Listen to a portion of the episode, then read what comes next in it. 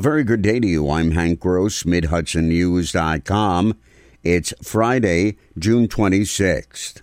SUNY Sullivan has implemented staff retrenchments in response to projected declining revenues caused by the COVID 19 pandemic.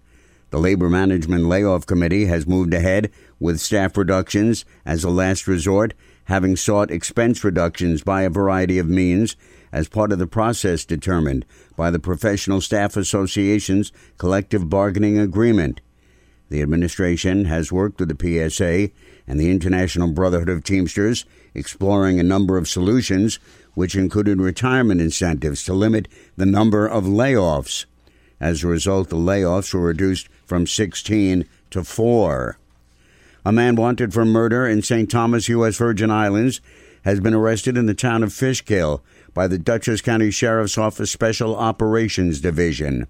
19 year old Jerome Wallace was arrested on a warrant also charging him with assault, firearms possession, reckless endangerment, and conspiracy.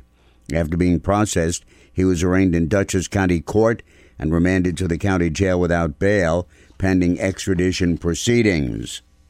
Republican Westchester County Executive Rob Astorino formally announced his candidacy for the 40th state Senate seat currently held by Democrat Pete Harckham.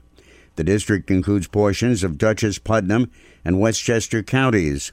Astorino said New York is challenged as perhaps never before, and it's imperative that taxpayers be vigorously defended in the coming legislative session.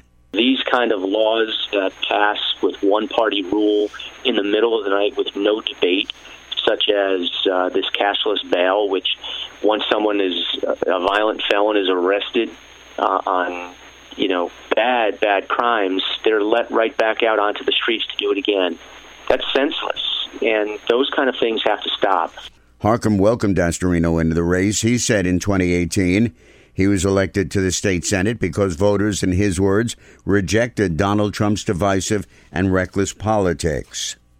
Former Monticello Village DPW supervisor Ray Jones, who was video recorded using the N word against another employee, has withdrawn his resignation. Since Jones resigned, the other worker filed a grievance through their union. Jones is still not working, but is collecting his pay because he had accumulated 1,000 hours of time due him, noted Mayor Gary Somers. In New York State, your argument becomes with the governor of New York State, who says that anybody in New York State, unless they're convicted of a felony, gets the benefits from their job when they're fired, when they retire, whatever happens. They get their benefits. So I can't pull his benefits. He had a thousand hours that were banked that are owed him. Somers says it could take five months for Jones to collect the money, as he's being paid weekly. Orange County will receive $35.1 million in CARE Act emergency federal funding for public transportation while Dutchess County will receive $7.3 million, both through the Federal Transit Administration, to boost essential public transportation services by mitigating the devastating impact of COVID 19 on local transit systems. I'm Hank Gross, MidHudsonNews.com.